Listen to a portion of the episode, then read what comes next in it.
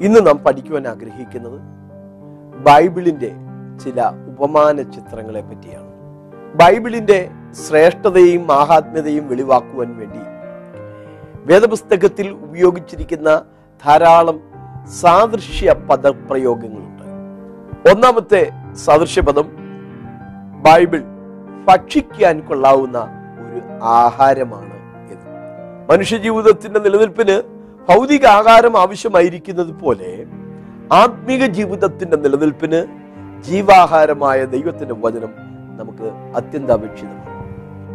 വിശന്ന യേശുവിന്റെ അടുക്കൽ കല്ല് അപ്പമാക്കി ഭക്ഷിക്കുക എന്ന പ്രലോഭനവുമായി എത്തുന്ന സാത്താനോട് മനുഷ്യൻ അപ്പം കൊണ്ട് മാത്രമല്ല ദൈവത്തിന്റെ വായിൽ നിന്ന് വരുന്ന സകല വചനം കൊണ്ടും കൂടെ ജീവിക്കുന്നു എന്ന് എഴുതിയിരിക്കുന്നുവല്ലോ.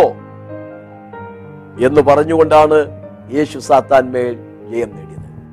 ആവർത്തന പുസ്തകത്തിൽ വ്യക്തമായി എഴുതിയിരിക്കുന്ന വചനം കൊണ്ടാണ് യേശു സാത്താനെ ജയിച്ചത്. ഭക്ഷിച്ച് ബലം പ്രാപിക്കാൻ കഴിയുന്ന ഒരാഹാരമാണ് വിശുദ്ധ ബൈബിൾ. ബൈബിൾ പണ്ട് ഭാഗം ഭാഗമായും വിവിധം വിവിധമായും പ്രവാചകന്മാർ മുഖാന്തരം അരുളി ചെയ്യുമ്പോൾ അവർ അത് ചുരുളുകളിലാണ് പ്രധാനമായി എഴുതി വെച്ചിരുന്നത് ഈ വചനം എഴുതിയ ചുരുളുകൾ ഭക്ഷിക്കാൻ നിയോഗം ലഭിച്ച മൂന്ന് പ്രവാചകന്മാർ ബൈബിളിൽ ഉണ്ട്. ശ്രദ്ധിക്കുക. ഒന്ന് ഇരമ്യാവാണ്. ഇരമ്യ പ്രവചനം പതിനഞ്ചാം അധ്യായം പതിനാറാം വാക്യം. ഞാൻ നിന്റെ വചനങ്ങളെ കണ്ടെത്തി ഭക്ഷിച്ചിരിക്കുന്നു. നിന്റെ വചനങ്ങൾ എനിക്ക് സന്തോഷവും എന്റെ ഹൃദയത്തിന് ആനന്ദവുമായി. വചനം ഭക്ഷിക്കുന്നവർക്ക് അത് ആഗീകരണം ചെയ്യുന്നവർക്ക് ഏറ്റെടുക്കുന്നവർക്ക് ഹൃദയത്തിൽ സന്തോഷവും ആനന്ദവും ലഭ്യമാകുമെന്നാണ് ഇരമ്യാവ് രേഖപ്പെടുത്തിയിരിക്കുന്നത്. ഒരു ജീവിതാനുഭവം ശ്രദ്ധിക്കണം. ഒരു പുസ്തക ചുരുൾ കാണിച്ചുകൊണ്ട് ദൈവം മെഹസ്കേലിനോട് പറയുകയാണ് മനുഷ്യപുത്ര നീ കാണുന്ന തിന്നുക. ഈ ചുരുൾ തിന്നിട്ട് ചെന്ന് ഇസ്രായേൽ ഗ്രഹത്തോട് സംസാരിക്കുക എന്ന് കൽപ്പിച്ചു. ഞാൻ വായു തുറന്നു. അവൻ ആ പുസ്തക ചുരുൾ എനിക്ക് തിന്മാൻ തന്നു. എന്നോട് മനുഷ്യപുത്ര ഞാൻ നിനക്ക് തരുന്ന ഈ ചുരുൾ നീ വയറ്റിലാക്കി ഉദരം നിറയ്ക്ക എന്ന് കൽപ്പിച്ചു. അങ്ങനെ ഞാനത് തിന്നു. അത് വായിൽ തേൻ പോലെ മധുരമായിരുന്നു.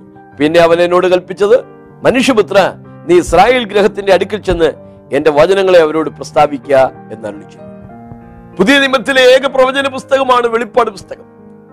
വെളിപ്പാട് പുസ്തകം എഴുതിയ യോഹന്നാന്റെ ജീവിതത്തിലും സമാനമായ ഒരു അനുഭവം ഉണ്ടായിട്ടുണ്ട്. വെളിപ്പാട് പുസ്തകം പത്താം അധ്യായത്തിന്റെ എട്ട് മുതലുള്ള വാക്യങ്ങൾ. ഞാൻ ദൂതന്റെ അടുക്കൽ കയ്യിൽ നിന്നും ചെറു പുസ്തകം വാങ്ങിത്തിന്നു.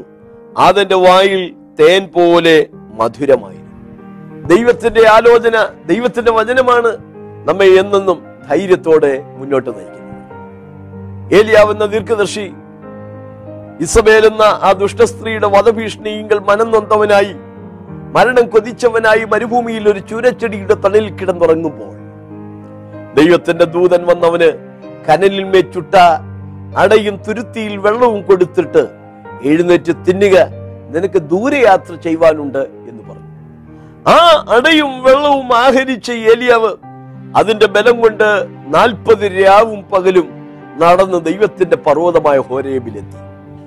പലവിധങ്ങളായ പ്രതികൂലങ്ങളും പ്രലോഭനങ്ങളും നിറഞ്ഞ ഈ ലോകത്തിൽ പലപ്പോഴും നാം മാനസികമായി തളർന്നു പോകുമ്പോൾ നമുക്ക് ഉൾക്കരുത്ത് പകർന്നു തന്ന് പിന്നെയും നമ്മെ മുന്നോട്ട് നയിക്കുന്ന രാത്രിയുടെ അനുഭവത്തിൽ പോലും ജയത്തോടെ മുന്നോട്ട് പോകുവാൻ നമുക്ക് പ്രചോദനം പകർന്നു തരുന്നത് ഈ ദൈവത്തിന്റെ വചനമാണ്. ദൈവം മനുഷ്യവർഗത്തോടായി പറയുകയാണ് വന്ന് വാങ്ങി തിന്നുവിൻ നിങ്ങൾ വന്ന് ദ്രവ്യവും വിലയും കൂടാതെ വീഞ്ഞും പാലും വാങ്ങിക്കൊള്ളുവിൻ. അപ്പമല്ലാത്തതിന് ദ്രവ്യവും തൃപ്തി വരാത്തതിന് നിങ്ങളുടെ പ്രയത്നഫലവും ചിലവിടുന്നത് എന്തിന്? എന്റെ വാക്ക് ശ്രദ്ധിച്ചു കേട്ട് നന്മ അനുഭവിപ്പീൻ. പുഷ്ടിഭോജനം കഴിച്ച് മോദിച്ചുകൊള്ളുവീൻ. ദൈവത്തിന്റെ വചനം ഭക്ഷിച്ച് ആത്മാവിൽ ശക്തരായി മാറുവാൻ ദൈവം നമ്മെ ആഹ്വാനം ചെയ്യുകയാണ്. രണ്ടുവിധ സ്വാദ് നിറഞ്ഞ ധാതുക്കൾ നിറഞ്ഞ ആഹാരങ്ങളെ കുറിച്ച് ബൈബിൾ വ്യക്തമാക്കുന്നുണ്ട്. ഒന്ന് തേനാണ് തേനിലും തേൻകെട്ടയിലും മധുരമേറിയ വചനം. തേൻ ആസ്വദിച്ച യോനാഥാന്റെ കണ്ണ് തെളിഞ്ഞതായി തിരുവഴുത്തിലുണ്ട്. അതെ ദൈവത്തിന്റെ വചനം നമ്മുടെ കണ്ണുകളെ പ്രകാശിപ്പിക്കുന്നതാണ്. അതാണ് വേദപുസ്തകത്തിൽ വായിക്കുന്നത്. തേനിലും തേൻകട്ടയിലും മധുരമേറിയതാകുന്നു. അത് കണ്ണുകളെ പ്രകാശിപ്പിക്കുന്നു. ദൈവത്തിന്റെ മറ്റൊരു ആഹാരമായി പറഞ്ഞിരിക്കുന്നത് പാൽ ആണ്. ഒന്ന് പത്രോസ് രണ്ടിന്റെ ഒന്ന് രണ്ട് വാക്യങ്ങൾ. ഇപ്പോൾ ജനിച്ച ശിശുക്കളെ പോലെ രക്ഷയ്ക്കായി വളരുവാൻ വചനം എന്ന മായമില്ലാത്ത പാൽ കുടിപ്പാൻ വാഞ്ചിപ്പി. ലോകത്തിലെ പാലുകളിൽ പലയിടത്തും മായം കലർത്താറുണ്ട്. എന്നാൽ ദൈവത്തിന്റെ വചനം നിർമ്മല വചനങ്ങളാകുന്നു. അത് മായമില്ലാത്ത പാലാണ് സമീകൃതമായ ഒരു ആഹാരമാണ് ശരീരപുഷ്ടിക്കും മനസ്സിനും ആത്മാവിനുമെല്ലാം ഊർജം പകർന്നു തരുന്നതാണ് ഈ ദൈവത്തിന്റെ വചനം. പാൽ കുടിച്ച് പക്വതയിലേക്കും പ്രായത്തിലേക്കും നാം വളരുന്നില്ല എങ്കിൽ വേദനയോടെയാണ് പിന്നീട് വേദപുസ്തകം സംസാരിക്കുന്നത്. ലേഖനം അഞ്ചിന്റെ പന്ത്രണ്ട് മുതലുള്ള വാക്യങ്ങൾ. കട്ടിയുള്ള ആഹാരമല്ല പാൽ അത്രേ നിങ്ങൾക്ക് ആവശ്യമെന്ന് വന്നിരിക്കുന്നു. പാൽ കുടിക്കുന്നവനെല്ലാം നീതിയുടെ വചനത്തിൽ പരിചയമില്ലാത്തവനത്രേ അവൻ ശിശുവല്ലോ. ഒന്ന് കുരുന്ന ലേഖനം മൂന്നാമത്തെ ഒന്നേ രണ്ട് വാക്യം. എന്നാൽ സഹോദരന്മാരെ നിങ്ങളോട് ക്രിസ്തുവിൽ ശിശുക്കളോട് എന്ന പോലെ അത്രേ സംസാരിപ്പാൻ കഴിഞ്ഞുള്ളൂ. ശൈശവാവസ്ഥ വിട്ട് പ്രായമാകുമ്പോൾ കട്ടിയുള്ള ആഹാരം നാം കഴിച്ചു തുടങ്ങുന്നത് പോലെ. ദൈവജനത്തിലെ കാതലായ കാര്യങ്ങൾ കൂടെ പഠിക്കുവാൻ നമുക്ക് സാധിക്കും. ആദാമും ഹൗവായും അബ്രഹാമും ഏലിയാവും മാത്രമല്ല ബൈബിളിൽ ഉള്ളത്. വേദപുസ്തകത്തിന്റെ കാതലായ കാര്യങ്ങൾ ആഴ്ന്നിറങ്ങി പഠിക്കുവാൻ എന്റെ ശ്രോതാക്കൾക്ക് ദൈവം കൃപയും ഭാഗ്യവും അതിനുള്ളൊരു സമർപ്പണവും സന്മനസ്സും ദൈവം തരട്ടെ എന്ന് ഞാൻ ആശിക്കുകയാണ് പ്രാർത്ഥിക്കുകയാണ്. ബൈബിളിനെ പറ്റി ഉപയോഗിച്ചിരിക്കുന്ന രണ്ടാമത്തെ ഉപമാന ചിത്രം ഇത്. തീയും ചുറ്റികയും പോലെ പ്രവർത്തനക്ഷമതയുള്ളതാണ്. ഇരുപത്തിമൂന്നാമത്തെ ഇരുപത്തെട്ട് ഇരുപത്തി ഒമ്പത് വാക്യം. എന്റെ വചനം ലഭിച്ചിരിക്കുന്നവൻ എന്റെ വചനം വിശ്വസ്തയോടെ പ്രസ്താവിക്കട്ടെ. എന്റെ വചനം തീ പോലെയും പാറയെ തകർക്കുന്ന ചുറ്റിക പോലെയും അല്ലയോ എന്ന് ഹോവിടെ അല്ലപ്പാണ് വചനത്തിന്റെ രണ്ട് സാദൃശ്യ പദങ്ങളാണ് അവിടെ ഉപയോഗിച്ചിരിക്കുന്നത്. തീ പോലെയും പാറയെ തകർക്കുന്ന ചുറ്റിക പോലെയും അല്ലയോ. തീ ദഹന സ്വഭാവമുള്ളതാണ്. തീയിൽ വീഴുന്ന എന്തിനേയും അത് ദഹിപ്പിച്ചു കളയും. ദൈവത്തിന്റെ വചനം നമ്മുടെ ജീവിതത്തിലെ അശുദ്ധികളെ കരിച്ചു മാറ്റി നമ്മെ വിശുദ്ധരാക്കി തീർക്കുന്നതാണ് അകത്ത് കത്തലുണ്ടാകുന്ന അനുഭവമാണ് വചനം നമുക്ക് പ്രദാനം ചെയ്യുന്നത്. എം ഹൗസിലേക്ക് പോയ ആളുകൾക്ക് യേശുക്രിസ്തു തിരുവഴുത്ത് തെളിയിച്ചു കൊടുത്തു. അവരതേക്കുറിച്ച് പറയുന്ന ഒരു അനുഭവം ഇങ്ങനെയാണ്. അവൻ വഴിയിൽ വെച്ച് തിരുവഴുത്തുകളെ തെളിയിക്കുമ്പോൾ നമ്മളുടെ ഹൃദയം നമ്മുടെ ഉള്ളിൽ കത്തിക്കൊണ്ടിരുന്നില്ലയോ? ലൂക്കസ് ഇരുപത്തിനാല് മുപ്പത്തിരണ്ട്. ഇരുമ്യ പ്രവാചകന്റെ വാക്ക് ശ്രദ്ധിക്കുക. ഞാൻ ഇനി അവനെ ഓർക്കുകയില്ല. അവന്റെ നാമത്തിൽ സംസാരിക്കുകയുമില്ല എന്ന് പറഞ്ഞാലോ അത് എന്റെ അസ്ഥികളിൽ അടയ്ക്കപ്പെട്ടിട്ട് എന്റെ ഹൃദയത്തിൽ തീ കത്തും പോലെ ഇരിക്കുന്നു. ഞാൻ സഹിച്ച് തളർന്നു. എനിക്ക് സഹിക്ക വയ്യാതെയായി. എന്റെ ഹൃദയം എന്റെ ഉള്ളിൽ മുറുങ്ങിയിരിക്കുന്നു. എന്റെ അസ്ഥികളൊക്കെയും ഇളകുന്നു. യഹോവ നിമിത്തവും അവന്റെ വിശുദ്ധ വചനങ്ങൾ നിമിത്തവും ഞാൻ ലഹരി പിടിച്ചവനെ പോലെയും ആയിരിക്കുന്നു. ഇനി സംസാരിക്കത്തില്ല ഓർക്കത്തില്ല എന്ന് പറഞ്ഞാൽ ആ വചനം അവിടെ ഇരുന്നുകൊണ്ട് കത്താൻ തുടങ്ങി. ദാവീദിന്റെ ഒരു ജീവിതാനുഭവം നോക്കണം. എന്റെ ഉള്ളിൽ ഹൃദയത്തിന് ചൂട് പിടിച്ചു എന്റെ ധ്യാനത്തിങ്കൽ തീ കത്തി അപ്പോൾ ഞാൻ നാവെടുത്ത് സംസാരിച്ചു. ദൈവം സീനായി മലയിൽ ഇസ്രായേൽ മക്കൾക്ക് തന്റെ പ്രമാണം നൽകാൻ വരുന്നുണ്ട്. അതേക്കുറിച്ച് നാം ഇങ്ങനെയാണ് വായിക്കുന്നത്. അഗ്നിമയമായ ഒരു പ്രമാണം അവന്റെ കയ്യിലുണ്ടായിരുന്നു. അവർ തൃക്കാൽക്കലിരുന്നു തിരുവചനങ്ങൾ പ്രാപിച്ചു. തീ ദഹിപ്പിക്കുന്നതാണ്. മഹോപദ്രവകാലത്ത് രണ്ട് സാക്ഷികൾക്ക് ദൈവം വിശേഷ വരം നൽകുന്നു. അവർക്കെതിരെ നിൽക്കുന്ന ശത്രുക്കളെ അവരുടെ വായിൽ തീ പുറപ്പെട്ട് ദഹിപ്പിച്ചു കളയുമെന്നാണ് വായിക്കുന്നത്. ഹോശയാവ് പറയുന്നു ഞാൻ പ്രവാചകൻ മുഖാന്തരം അവരെ വെട്ടി എന്റെ വായിലെ വചനങ്ങളാൽ അവരെ കൊന്നുകളഞ്ഞു. മറ്റൊരു സാദൃശ്യം അവിടെ പറയുന്നത് ദൈവത്തിന്റെ വചനം പാറയെ തകർക്കുന്ന ചുറ്റിക പോലെ എന്നാണ്. ചുറ്റിക ഒരായുധമായി ഉപയോഗിക്കാം. തട്ടാന്മാര് കൊല്ലന്മാര് ആശാരിമാര് ഒക്കെ അവരുടെ പണിക്ക് ഒരായുധമായി ചുറ്റികയും ഉപയോഗിക്കാറുണ്ട്. ഉസിയ രാജാവ് തന്റെ സൈന്യത്തിന് പരിച കവചം തലകോരിക കുന്തം വില്ല് കവിണക്കല്ല് തുടങ്ങിയ ആറുവിധ ഭൗതികമായ അക്ഷരീകമായ ആയുധങ്ങൾ നൽകി. എന്നാൽ പുതിയ നിയമത്തിൽ കർത്താവ് നമുക്ക് തരുന്ന ആയുധങ്ങൾ അക്ഷരീകങ്ങളല്ല. എഫ് എസ് ലേഖനത്തിൽ നാം ഉപയോഗിക്കേണ്ടുന്ന ആറുവിധ ആത്മീയ ആയുധങ്ങളെ കുറിച്ച് പറയുന്നുണ്ട്. സത്യം നീതി സുവിശേഷീകരണം വിശ്വാസം രക്ഷ ദൈവോചനം എന്നീ ആയുധങ്ങൾ. ഇത് ആത്മീയ ആയുധങ്ങളാണ്. അതുകൊണ്ടാണ് പൗലൂസ് പറയുന്നത് ഞങ്ങളുടെ പോരിന്റെ ആയുധങ്ങളോ ജഡീകങ്ങളല്ല കോട്ടകളെ ഇടിപ്പാൻ ദൈവസന്നിധിയിൽ ശക്തിയുള്ളവ തന്നെ. കഠിനതയേറിയതിനെ നുറുക്കി പൊടിച്ചെടുക്കാൻ ചുറ്റിക ഉപയോഗിക്കുന്നു. വലിയ കല്ലുകളെ പൊട്ടിച്ച് പരുവപ്പെടുത്തി ആലയത്തിന്റെയും വീടുകളുടെയും പണിക്ക് ഉപയുക്തമാക്കി തീർക്കുന്നു. ദൈവത്തിന്റെ ആലയം പണിക്ക് കല്ലുകൾ ഉപയോഗിച്ചു. പക്ഷെ അത് വെട്ടുകുഴിയിൽ വെച്ച് തന്നെ കുറവ് തീർത്തതായതുകൊണ്ട് ആലയത്തിൽ ചുറ്റികയുടെയും മഴുവിന്റെയും ശബ്ദം കേൾപ്പാനില്ലായിരുന്നു. ആ ചുറ്റിക വെട്ടുകുഴിയിൽ വെച്ച് തന്നെ അതിന്റെ കുറവ് തീർത്ത് ആലയത്തിന്റെ പണിക്ക് ഒത്ത നിലയിൽ അതിനെ ചെയ്തെടുത്തു. ശില്പികൾ രൂപങ്ങൾ കൊത്തിയുണ്ടാക്കാം ഒരു കല്ലെടുക്കുന്നു. അതിലെ അനാവശ്യമായ ഭാഗങ്ങൾ മുറിച്ച് മുറിച്ച് കളയുമ്പോഴാണ്. അവ മനസ്സിലെ ഡിസൈൻ അനുസരിച്ച് ഒരു രൂപമായി അത് ഉണ്ടായി വരുന്നത്. അനാവശ്യമായ ഭാഗങ്ങൾ പൊട്ടിച്ചു കളയുമ്പോഴാണ് ആ ശില്പിക്ക് നല്ല രൂപം കിട്ടുന്നത്. ഇതുപോലെ നമ്മുടെ ജീവിതത്തിലെ അനാവശ്യമായ അനുഭവങ്ങളെ നീക്കിക്കളയാൻ വചനം നമുക്ക് പ്രചോദകമായി മാറുകയാണ്. വചനം കഠിനതയേറിയതിനെ നുറുക്കുമോ? ചുറ്റിക കഠിനതയേറിയതിനെ നുറുക്കാറുണ്ട്? മനുഷ്യ ഹൃദയം പലപ്പോഴും കാഠിന്യപ്പെട്ടതായി ഇന്ന് മഷികയെ അംഗീകരിക്കാൻ കഴിയാതുകൊണ്ട് യഹൂദന്റെ ഹൃദയം കഠിനപ്പെട്ടതാണ്. അവരുടെ ഹൃദയത്തിന് അംശമായി കാഠിന്യം ഭവിച്ചിരിക്കുന്നു എന്നാണല്ലോ റോമാലേഖനത്തിൽ നമ്മൾ വായിക്കുന്നത്. എന്നാൽ വിടുവിക്കുന്നവനായ യേശു കർത്താവ് സിയോളിൽ നിന്ന് വരുമ്പോൾ കല്ലായുള്ളവരുടെ ഹൃദയത്തെ മാറ്റി മാംസളമായ ഹൃദയം ദൈവർക്ക് നൽകുന്നു. ആ ഹൃദയങ്ങളിൽ ദൈവജനം പ്രവർത്തിക്കുന്നു. അന്നാളിൽ കൃപയുടെയും യാചനയുടെയും ആത്മാവിനെ ദൈവം അവരുടെ അകത്തേക്ക് പകരുന്നു. അങ്ങനെ ഹൃദയകാഠിന്യം മാറിയവരായി മനസ്താപത്തോടെ അവർ കുത്തിയിട്ടുള്ളവങ്കിലേക്ക് നോക്കി വിരമിക്കുമ്പോഴാണ് യേശു ക്രിസ്തു അവരുടെ സഹായത്തിനായി മൂന്ന് ദൈവത്തിന്റെ വചനം നമുക്ക് വഴിയിൽ ഒരു വിളക്കായി തീരുന്നതാണ്. നൂറ്റി പത്തൊമ്പതാം സങ്കീർത്തനം നൂറ്റിയഞ്ചാം വാക്യം. നിന്റെ വചനം എന്റെ കാലിന് ദീപവും എന്റെ പാതയ്ക്ക് പ്രകാശവുമാകും. നിന്റെ വചനം എന്റെ കാലിന് ദീപവും എന്റെ പാതയ്ക്ക് പ്രകാശവുമാകും. ജീവിതം ഒരു വഴിയാത്രയാണ്. ഇരുൾ നിറഞ്ഞ ഒരു ലോകത്തിലാണ് നമ്മൾ ജീവിക്കുന്നത്.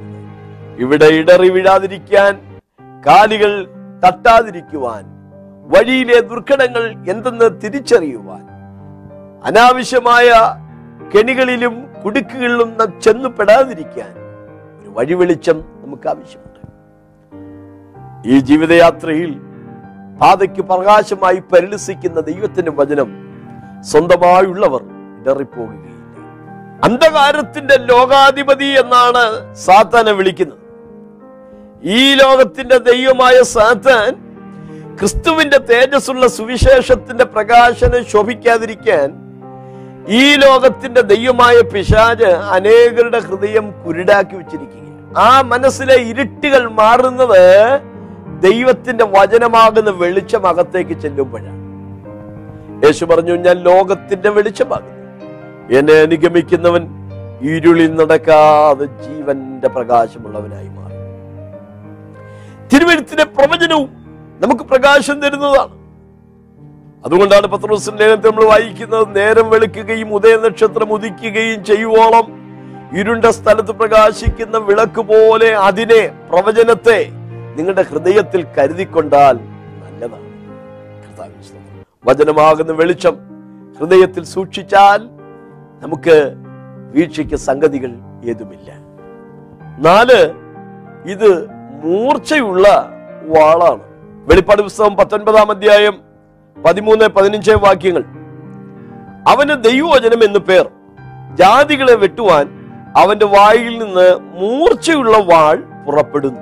അവന് ദൈവവചനം എന്ന് പേർ. യേശുക്രിസ്തുവിനെ കുറിച്ചാണ്. ക്രിസ്തു ദൈവത്തിന്റെ വചനമാണ്. ലോഗോസ് റീമ എന്നീ രണ്ട് ഗ്രീക്ക് പദങ്ങൾ ദൈവവചനം എന്നതിന് ഉപയോഗിച്ചിട്ടുണ്ട്. ലോഗോസ് എന്ന വാക്ക് യേശു ക്രിസ്തുവിനെയും റീമ എന്ന വാക്ക് എഴുതപ്പെട്ട ദൈവവചനത്തെയും കാണിക്കുകയാണ്. യോഹനാൻ സുവിശേഷം ഒന്നാം അധ്യായത്തിന്റെ ഒന്നാം വാക്യം പതിനാലാം വാക്യം. ആദിയിൽ വചനമുണ്ടായിരുന്നു വചനം ദൈവമായിരുന്നു വചനം ജഡമായി തീർന്നു കൃപയും സത്യവും നിറഞ്ഞവനായി നമ്മുടെ ഇടയിൽ പാർത്തു. അവന് ദൈവോജനം എന്ന് പേർ എന്നാണല്ലോ നമ്മൾ നേരത്തെ വെളിപ്പാട് പുസ്തകത്തിൽ വായിച്ചത്.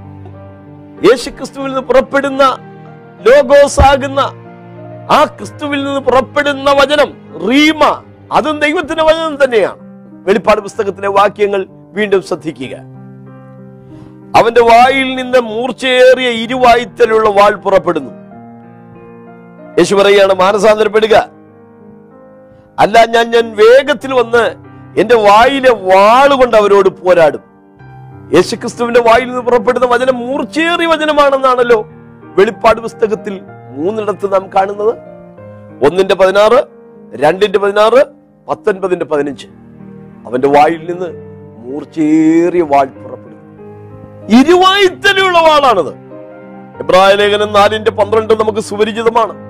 ദൈവത്തിന്റെ വചനം ജീവനും ചൈതന്യവുമുള്ളതായി ഇരുവായിത്തലയുള്ള ഏതു വാളിനേക്കാളും മൂർച്ചയേറിയതും പ്രാണനെയും ആത്മാവിനെയും സന്ധിമജ്ഞകളെയും വേർവിടിവിക്കുന്നത് വരെ തുളച്ചു ചെല്ലുന്നതും ഹൃദയത്തിലെ ചിന്തനങ്ങളെയും ഭാവങ്ങളെയും വിവേചിക്കുന്നതുമാകുന്നു. ജീവനുണ്ട് ചൈതന്യമുണ്ട് മൂർച്ചയുള്ളതാണ് ദൈവത്തിന്റെ വചനം. അത് മനുഷ്യ ശരീരത്തിലെ പ്രാണനെയും ആത്മാവിനെയും സന്ധിമജ്ഞ അഥവാ ശരീരത്തെയും വേർവിടിവിക്കുന്നവരെ തുളച്ചു ചെല്ലുന്നു. അതോടു തീരുന്നില്ല. ഹൃദയത്തിലെ ചിന്തകളെയും ഭാവങ്ങളെയും പോലും വിവേചിക്കുന്നതുമാണ് ദൈവത്തിന്റെ വചനം. അഞ്ച് ഇത് ജനിപ്പിക്കുന്ന വിത്താണ്. ഒന്ന് പത്രോസ് ലേഖനം ഒന്നിന്റെ ഇരുപത്തിമൂന്ന്. കെടുന്ന ബീജത്താലല്ല കെടാത്തതിനാൽ ജീവനുള്ളതും നിലനിൽക്കുന്നതുമായ ദൈവജനത്താൽ തന്നെ നിങ്ങൾ വീണ്ടും ജനിച്ചിരിക്കുന്നു. ദൈവത്തിന്റെ വചനം നമ്മളിൽ പുതിയ ജനനമുളവാക്കുന്നതാണ് വീണ്ടും ജനനമുളവാക്കുന്നതാണ് പുനർജന്മമല്ല ജീവിച്ചിരിക്കുമ്പോൾ തന്നെ പിന്നെയും ജനിക്കുന്ന ഒരു അനുഭവമാണ്. വീണ്ടും ജനനം. അത് നമ്മളിൽ സാധിപ്പിച്ചെടുക്കുന്ന ദൈവത്തിന്റെ വചനം നമ്മുടെ അകത്ത് വീഴുമ്പോഴാണ്. വചനത്താൽ വീണ്ടും ജനനം സംഭവിച്ച ചില തിരുവെഴുത്തുകൾ ശ്രദ്ധിക്കുക. യാക്കോബിന്റെ ലേഖനം ഒന്നാം അധ്യയം പതിനെട്ടാം വാക്യം അവൻ തന്റെ ഇഷ്ടഹേതുവായി സത്യത്തിന്റെ വചനത്താൽ നമ്മെ ജനിപ്പിച്ചിരിക്കുന്നു. ഒന്ന് വരുന്ന ലേഖനം നാലിന്റെ പതിനഞ്ച്. ക്രിസ്തുവിൽ പതിനായിരം ഗുരുക്കന്മാർ നിങ്ങൾക്കുണ്ടെങ്കിലും ഞാനല്ലോ നിങ്ങളെ സുവിശേഷത്താൽ ജനിപ്പിച്ചത്. ഒന്ന് പത്രോസ് സഞ്ചിന്റെ പതിമൂന്ന്. എനിക്ക് മകനായ മർക്കോസും നിങ്ങൾക്ക് വന്ദനം ചൊല്ലുന്നു. മർക്കോസിന്റെ അപ്പൻ പത്രോസ് അല്ല പത്രോസിന്റെ മകനല്ല മർക്കോസ്. പിന്നെ എനിക്ക് മകൻ എന്ന് പറഞ്ഞത് എങ്ങനെയാണ്? മർക്കോസിനോട് സുവിശേഷം പറഞ്ഞ് അവനെ ക്രിസ്തുവിങ്കിലേക്ക് നയിച്ചത് പത്രോസാണ്. ആ യേശു ക്രിസ്തുവിന്റെ വചനമാകുന്ന വിത്ത് അവന്റെ ഉള്ളിൽ പാകിയത് പത്രോസാണ്. അതുകൊണ്ടാണ് എനിക്ക് മകനായ മർക്കോസ് എന്ന് പറഞ്ഞത്. തിമത്യോസിനെ കുറിച്ച് പൗലോസ് പല പ്രാവശ്യം പറയുന്നുണ്ടല്ലോ എന്റെ നിജപുത്രനായ തിമത്യോസ് എന്ന്. തിമത്യോസിന്റെ അപ്പന്റെ അമ്മയുടെയും കാര്യം ബൈബിളിലുണ്ട്. പൗലോസ് അല്ല തന്റെ പിതാവ്. നിജപുത്രൻ എന്ന് പറയുന്നത് വീണ്ടും ജനനാനുഭവത്തിലേക്ക് അദ്ദേഹത്തെ നയിക്കാൻ ദൈവത്താൽ ഉപയോഗിക്കപ്പെട്ടത് പൗലോസ് പങ്കുവച്ച ദൈവത്തിന്റെ വചനമായിരുന്നു. ഫിലോമോന്റെ ലേഖനത്തിൽ ഒനേസിമോസിനെ കുറിച്ച് പൗലോസ് വേറൊരു ഭാഗം പറയുന്നുണ്ട്. ഒമ്പതാമത്തെ വാക്യം തടവിലിരിക്കുമ്പോൾ ഞാൻ ജനിപ്പിച്ച എന്റെ മകനായ ഒനേസിമോസിന് വേണ്ടിയാകുന്നു. ഞാൻ നിന്നോട് അപേക്ഷിക്കുന്നു. അപ്പോൾ ഇവിടെയെല്ലാം വചനം ജനത്തെ ജനിപ്പിക്കുന്നതായി നാം കാണുകയാണ്. അതാ പത്രോസ് പറഞ്ഞത്. കെടുന്ന ബീജത്താലല്ല കെടാത്തതും നിലനിൽക്കുന്നതും ജീവനുള്ളതുമായ ദൈവവചനത്താൽ തന്നെ നിങ്ങൾ വീണ്ടും ജനിച്ചിരിക്കുന്നു. ദൈവത്തിന്റെ വചനം അത് ഉദ്ദിഷ്ട കാര്യം സാധിപ്പിച്ചെടുക്കുന്ന ദൈവത്തിന്റെ വചനമാണ്. ദൈവം അത് വ്യക്തമായി പറയുന്നുണ്ട്. വചനം ശ്രദ്ധിക്കുക. വിഷയപ്രവചനം അമ്പത്തി അധ്യയം പത്തേ പതിനൊന്ന് വാക്യം. വിതപ്പാൻ വിത്തും തിന്മാൻ ആഹാരവും നൽകത്തക്കവണ്ണം ഭൂമിയെ നനച്ച് ഫലവത്തായി വിളയിക്കുന്നത് പോലെ എന്റെ വായിൽ നിന്ന് പുറപ്പെടുന്ന എന്റെ വചനമായിരിക്കും. അത് വെറുതെ എന്റെ അടുക്കിലേക്ക് മടങ്ങി വരാതെ എനിക്ക് ഇഷ്ടമുള്ളത് നിവർത്തിക്കുകയും ഞാൻ അയച്ച കാര്യം സാധിപ്പിക്കുകയും ചെയ്യും. വചനമാകുന്ന വിത്ത് വിതയ്ക്കുന്നതിനെ കുറിച്ച് സമാന്തര സുവിശേഷങ്ങളിൽ അത്തായി മർക്കോസ് ലൂക്കോസ് ഈ സുവിശേഷങ്ങളിൽ മൂന്നിലും രേഖപ്പെടുത്തിയിട്ടുണ്ട് വിത്ത് വിതയ്ക്കുമ്പോൾ ചിലത് പാറസ്ഥലത്തും വഴിയരികയും മുള്ളിനിടയിലും വീണു. ചിലരുടെ ഹൃദയം പാറസ്ഥലം പോലെ ആയിപ്പോയിരുന്നു. ചിലരുടെ ഹൃദയം മുള്ളിനകം പോലെയായിരുന്നു ചിലരുടെ ഹൃദയം ചവിട്ടി മെതിച്ച് നടക്കുന്ന വഴി പോലെയായിരുന്നു അവരുടെ ആരുടെയും ഹൃദയത്തിൽ വചനം വീണുവെങ്കിലും അത് ഫലകരമായില്ല. എന്നാൽ വചനം സ്വീകരിക്കാനുള്ള മനസ്സോടെ ഒരുക്കപ്പെട്ട മണ്ണുള്ള നിലങ്ങളിൽ ഹൃദയങ്ങളിൽ ദൈവത്തിന്റെ വചനം വിതച്ചു. എന്താ സംഭവിച്ചത്? മുപ്പതും അറുപതും നൂറും മേനിയായി ആ വചനമാകുന്ന വിത്ത് വളർന്നു. സഹോദര നീ ദൈവത്തിന്റെ വചനം പലപ്പോഴും കേൾക്കുന്നുണ്ട്. ആ വചനം നിന്നിൽ ഫലകരമായി തീരുന്നുണ്ടോ? പലപ്പോഴും മുള്ളി ഞെരുക്കി കളയുന്നത് പോലെ പാറയിൽ കരിഞ്ഞു പോകുന്നത് പോലെ വഴിയിൽ ചവിട്ടി മെതിച്ചു പോകുന്നത് പോലത്തെയുള്ള നിഷ്ഫലമായി തീരുന്ന അനുഭവങ്ങളല്ലേ? നിന്റെ ജീവിതത്തിൽ വചനം വല്ലപ്പോഴും ഒഴുകി പോകാതിരിക്കേണ്ടതിന് കേൾക്കുന്ന അധികം ശ്രദ്ധയോടെ കരുതിക്കൊള്ളുവാൻ ദൈവം നമുക്ക് ചെയ്യട്ടെ. നല്ല നിലത്ത് വീണ വിത്ത് മുപ്പതും അറുപതും നൂറും മേനിയായി വിളഞ്ഞതുപോലെ ദൈവത്തിന്റെ വചനം നമ്മളിൽ വീഴുക മാത്രമല്ല നാൾക്ക് നാൾ മേൽക്കുമേൽ അത് ഫലകരമായി വർദ്ധിച്ചു വരുന്ന ജീവിതാനുഭവങ്ങളായി തീരട്ടെ. വചനം കേൾക്കുന്നവരായി മാത്രമല്ല ചെയ്യുന്നവരായി വിരിപ്പാൻ ദൈവം നമുക്ക് കൃപ ചെയ്യട്ടെ. കർത്താവിന് സ്തോത്രം. വിത്ത് വിത്ത് ദൈവത്തിന്റെ വചനമാണ്. വചനമാകുന്ന വിത്ത് കാര്യക്ഷമതയുള്ളതാണ് പ്രവർത്തന നിരതമാണ്. പക്ഷെ ഈ വിത്ത് വിതയ്ക്കുമ്പോൾ അത് ഫലകരമായി തീരാൻ നാം ചില കാര്യങ്ങൾ കൂടെ ശ്രദ്ധിക്കണം. ഒന്ന് ഭൂമിയിലെ വിത്ത് വിതയ്ക്കാൻ പ്രത്യേക സീസൺ ഉണ്ട്. പക്ഷെ ദൈവത്തിന്റെ വചനം വിതയ്ക്കാൻ പ്രത്യേക സീസൺ ഇല്ല. മഴക്കാലമൊക്കെ മാറിയിട്ട് മാത്രമേ സുവിശേഷ യോഗം നടത്താവൂ. സുവിശേഷം അറിയിക്കാവൂ എന്ന് നിർബന്ധമില്ല. ഏത് സമയത്തും വചനം വിതയ്ക്കാം. സഭാപ്രസംഗിന്റെ പുസ്തകത്തിൽ നമ്മൾ വായിക്കുന്നു.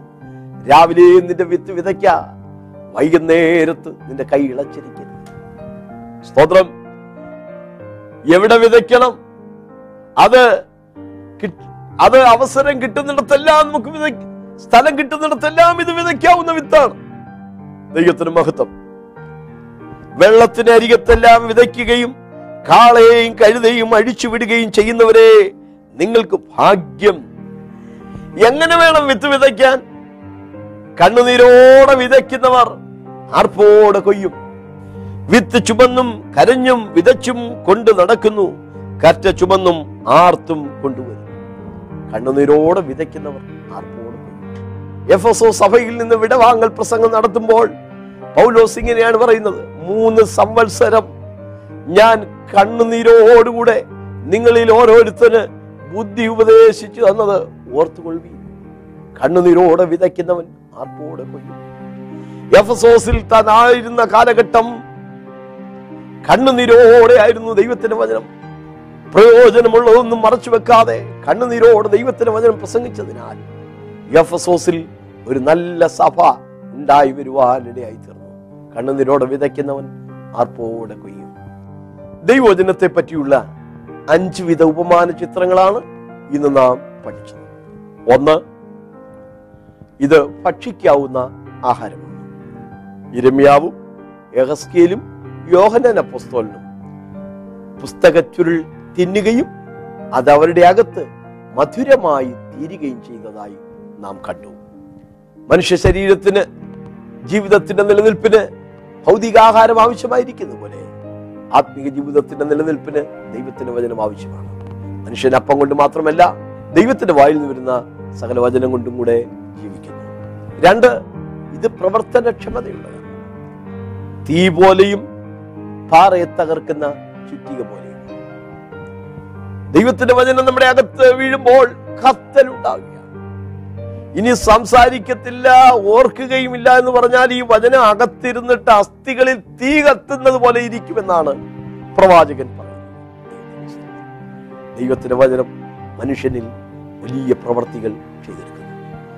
പോറയെ തകർക്കുന്ന ചുറ്റികയാണ്. കഠിനമായ ഹൃദയങ്ങളെ ഉടച്ചെടുക്കാൻ കഴിവുള്ളതാണ് ദൈവത്തിന്റെ വചനം. ക്രൂരരായ ആളുകൾ പോലും ദൈവത്തിന്റെ വചനം കേട്ടപ്പോൾ കൊച്ചുകുട്ടികളെ പോലെ വിങ്ങി വിങ്ങി കരഞ്ഞിട്ടുണ്ട്. കുറ്റങ്ങളെല്ലാം ദൈവം പാകേറ്റു പറഞ്ഞ് നിരപ്പ് പ്രാപിച്ചിട്ടുണ്ട്. കഠിന ഹൃദയങ്ങൾ കഠിന ഹൃദയമുള്ള രാജാക്കന്മാർ പോലും ദൈവത്തിന്റെ വചനം കേട്ടപ്പോൾ കരഞ്ഞതായി നമ്മൾ വായിക്കുന്നുണ്ട്. മൂന്ന് ഇത് വഴിയിൽ നമുക്ക് മാർഗദർശനം നൽകുന്ന ഒരു വിളക്കാണ്. നിന്റെ വചനം എന്റെ കാലിന് ദീപവും പാതയ്ക്ക് പ്രകാശവും എങ്ങോട്ടാ പോകേണ്ടത് എന്ന് നമുക്കറിയാതിരിക്കുമ്പോൾ എന്താ ചെയ്യേണ്ടതെന്ന് അറിയാതിരിക്കുമ്പോൾ ഇടറി വീഴുമോ എന്ന് ഭയപ്പെടുമ്പോൾ വഴിയിലെ വഴി വ്യക്തമാക്കി തരുന്ന വെളിച്ചമാണ് ദൈവത്തിന്റെ വചനം. നാല് ഇത് മൂർച്ചയുള്ള വാളാണ് യേശു ക്രിസ്തുവിന്റെ വായിൽ നിന്നും മൂർച്ചയേറിയ വാൾ പുറപ്പെടുന്നു എന്നാണ് വെളിപ്പാട് പുസ്തകത്തിൽ മൂന്നിടത്ത് നമ്മൾ വായിച്ചു കേട്ടത്. അതെ ദൈവത്തിന്റെ വചനം ജീവന് ചൈതന്യമുള്ളതായി ഇരുവായ്ത്തലുള്ള ഏതു വാളിനേക്കാളും മൂർച്ചയേറിയതാണ്. ഇതിന് മുറിച്ചു കളയാൻ കഴിയാത്ത ഒരു പാപവുമില്ല അശുദ്ധിയെ ഇത് വെട്ടിമാറ്റുന്നു. വിശുദ്ധനെ ഇത് ചെത്തി വെടിപ്പാക്കുന്നു അഞ്ച് ജനിപ്പിക്കുന്ന വിത്താണ്. ക്രിസ്തുവിൽ അനേക ഗുരുക്കന്മാർ നിങ്ങൾക്കുണ്ടെങ്കിലും പിതാക്കന്മാരേറെയില്ല ഞാനല്ലോ നിങ്ങളെ സുവിശേഷത്താൽ ജനിപ്പിച്ചത്. കെടുന്ന ബീജത്താലല്ല കെടാത്തതും നിലനിൽക്കുന്നതും ജീവനുള്ളതുമായ ദൈവ വചനത്താൽ തന്നെ നിങ്ങൾ വീണ്ടും ജനിച്ചിരിക്കുന്നു എന്നാണല്ലോ നാം തിരുവഴുത്തിൽ വായിക്കുന്നത്. അതെ പുല്ല് വാടിപ്പോകുന്നു ഫലകരമല്ലാത്ത അനുഭവങ്ങൾ ഉണ്ടാകുന്നു എന്നാൽ വചനം കെടാത്ത കെടാത്ത വിത്താണ്. ഇതിന്റെ ശോഭ ഒരു കാലത്തും കുറഞ്ഞു പോകുന്നില്ല. ഇതിന്റെ കനഗാംഭീര്യതയോ പ്രവർത്തനക്ഷമതയോ ഒരു കാലത്തും ഇല്ലാതാകുന്നില്ല. പൗലോസ് തിബത്യോസിനോട് പറയുകയാണ് നിന്നെ രക്ഷയ്ക്ക് ജ്ഞാനിയാക്കുവാൻ മതിയായ തിരുവഴുത്തില്ലേ നീ ബാല്യം മുതൽ അറിയുന്നത് പഠിച്ചും നിശ്ചയം പ്രാപിച്ചും ഇരിക്കുന്നതിൽ നിലനിൽക്കാം. എല്ലാ തിരുവഴുത്തും ദൈവശാസ്ത്രീയമാകിയാൽ ദൈവത്തിന് മനുഷ്യൻ സകല സൽപ്രവർത്തികൾക്കും വക പ്രാപിച്ച് തികഞ്ഞവനാകേണ്ടത് ഉപദേശത്തിനും ശാസനത്തിനും ഗുണീകരണത്തിനും നീതിലഭ്യാസനത്തിനും പ്രയോജനമുള്ളതാണ് ലോകത്തിൽ പലതും പ്രയോജനമുള്ളതല്ല. എന്നാൽ ഈ ദൈവത്തിന്റെ വചനം നിനക്കും നിന്റെ കുടുംബത്തിനും പ്രയോജനമുള്ളതാണ്. ഇത് മാറ്റിവെക്കരുത് ഒഴിച്ചു വെക്കരുത് ആഹാരം കഴിച്ചില്ലെങ്കിലും ജീവന്റെ മന്ന ഭക്ഷിക്കുവാൻ മറന്നു പോകരുത് ദൈവമേ സുഖപിതാവേ ഈ വചനം കേട്ട പ്രിയ സഹോദരങ്ങൾക്ക് വേണ്ടി പ്രാർത്ഥിക്കുന്നു. അങ്ങയുടെ വചനത്തെക്കുറിച്ച് സദൃശകരമായി ഉപയോഗിച്ചിരിക്കുന്ന അഞ്ച് ഉപമാനങ്ങളെ കുറിച്ച് പഠിക്കുവാൻ ദൈവം കൃപയതിനായിട്ട് സ്തോത്രം. ഈ വചനമാകുന്ന വിത്ത് വീഴുന്ന ഹൃദയങ്ങളിൽ ഫലകരമായി തീരേണ്ടതിനായിട്ട് പ്രാർത്ഥിക്കുന്നു.